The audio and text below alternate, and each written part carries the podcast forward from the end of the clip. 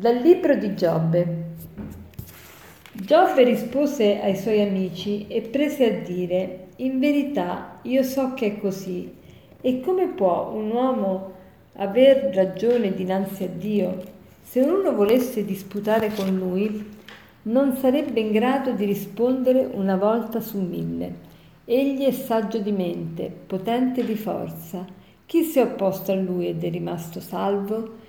Egli sposta le montagne ed esse non lo sanno. Nella sua ira egli le sconvolge, scuote la terra dal suo posto e le sue colonne tremano. Comanda il sole ed esso non sorge e mette sotto sigilli le stelle. Lui solo dispiega i cieli e cammina sulla, sulle onde del mare. Crea l'Orsa e l'Orione, le Pleiadi e le costellazioni del cielo australe. Fa, così tanto gra- fa cose tanto grandi che non si possono indagare, meraviglie che non si possono contare. Se mi pa- passa vicino e non lo vedo, se ne va e di lui non mi accorgo. Se rapisce qualcosa, chi lo impedisce?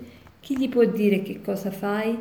Tantomeno potrei rispondergli io, scegliendo la parola da dirgli. Io, anche se avessi ragione, non potrei rispondergli. Al mio giudice dovrei domandare pietà. Se lo chiamassi e mi rispondesse, non credo che darebbe ascolto alla mia voce. Siamo nel libro di Giobbe questo è il capitolo nono del libro di Giobbe e in questi giorni la liturgia ci ripresenta questo libro che è un vero capolavoro della letteratura non solo ebraica ma addirittura mondiale. Questo libro è il primo dei cinque libri sapienziali che troviamo nella Sacra Scrittura. Che sono questi libri sapienziali? I libri sapienziali non sono tanto libri di conoscenza, di sapienza nel senso di conoscenza, ma sapienza nel senso di dare sapore. Sono libri che danno sapore, danno senso alla vita. Si cerca in questi libri di qual è il filo della vita, qual è il filo conduttore dell'esistenza. E oggi abbiamo questo appunto meraviglioso libro di Giobbe. Cerchiamo un po' di cogliere qual è il senso di questo libro. Il senso di questo libro è la domanda dell'uomo di sempre circa il dolore e particolarmente il dolore innocente. E ovviamente il primo imputato sembrerebbe Dio, perché? Perché se c'è il dolore e Dio è buono, perché allora dobbiamo soffrire così tanto? Forse Dio non è allora così buono o forse non è così onnipotente da poter toglierci il dolore, o l'una o l'altra.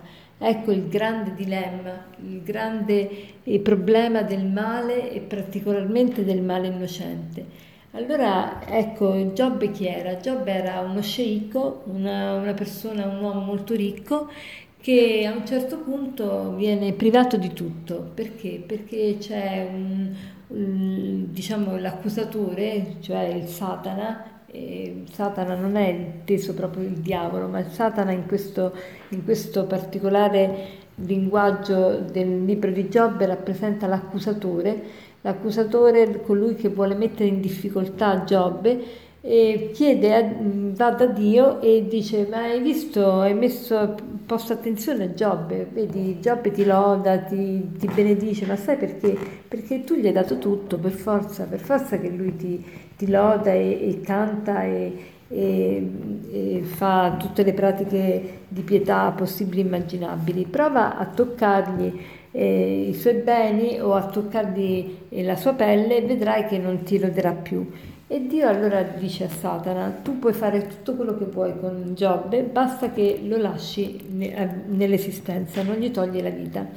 E così eh, inizia una serie, eh, ci sono una serie di racconti in cui questo, questo sceicco inizia a perdere tutto, i figli, i campi, eh, tutto, tutti i beni che aveva e a un certo punto gli viene anche tipo una lebbra e quindi soffre terribilmente e a questo punto abbiamo tre amici di Giobbe che lo vanno a trovare e che esprimono la mentalità proprio del, del, del nuovo, dell'Antico Testamento che era proprio diffusa all'epoca, cioè la mentalità della, del Dio giustiziere, del Dio che pesa i meriti e demeriti e il Dio che appena sbagli ti punisce. Quindi gli amici praticamente in sostanza gli dicono Giobbe sai perché tu soffri? Perché hai fatto del male, qualche, da qualche parte devi aver sbagliato. Ma Giobbe si dichiara innocente, Giobbe tutto il libro si dichiara innocente e dice espressamente che non, ha, non è consapevole di aver, fatto, di aver meditato tanto male. E quindi Giobbe eh, rivela di credere veramente in un Dio diverso, un Dio diverso che non, non, lo tratta così perché ha sbagliato, perché lui è convinto di non aver sbagliato, però nello stesso tempo sente di, eh, in questi versetti che abbiamo letto, eh, sente Giobbe la, la trascendenza di Dio, che è veramente al di là di ogni nostra comprensione. Infatti dice, Giobbe rispose ai suoi amici, in verità io so che è così, come può un uomo eh, avere ragione dinanzi a Dio? Se uno volesse disputare con lui non sarebbe in grado di rispondere una volta su mille, cioè Dio è veramente misterioso. Egli è saggio di mente, potente di forza. Chi si è opposto a lui è rimasto salvo. Cioè non, non c'è paragone tra l'uomo e Dio, c'è un abisso. Dio è, è, sa quello che fa e io non potrei rispondergli niente.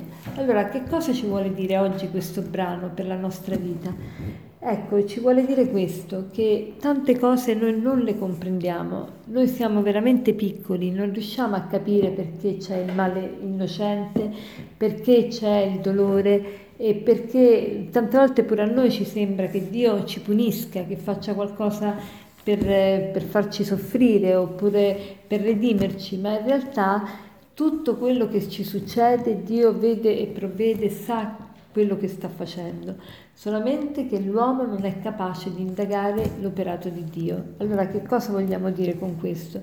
Che oggi dobbiamo fare un atto di fiducia ulteriore nei, nei riguardi di Dio e, e, veramente porre la nostra vita nelle, nelle, sue, nelle sue mani sapendo che Dio sa quello che fa, Dio sa quello che fa e lui, noi magari ancora non lo sappiamo, ma eh, lo scopriremo.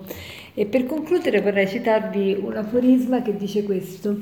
Ci sono sofferenze che scavano nella persona come i buchi di un flauto e la voce dello spirito ne esce melodiosa. Buona giornata.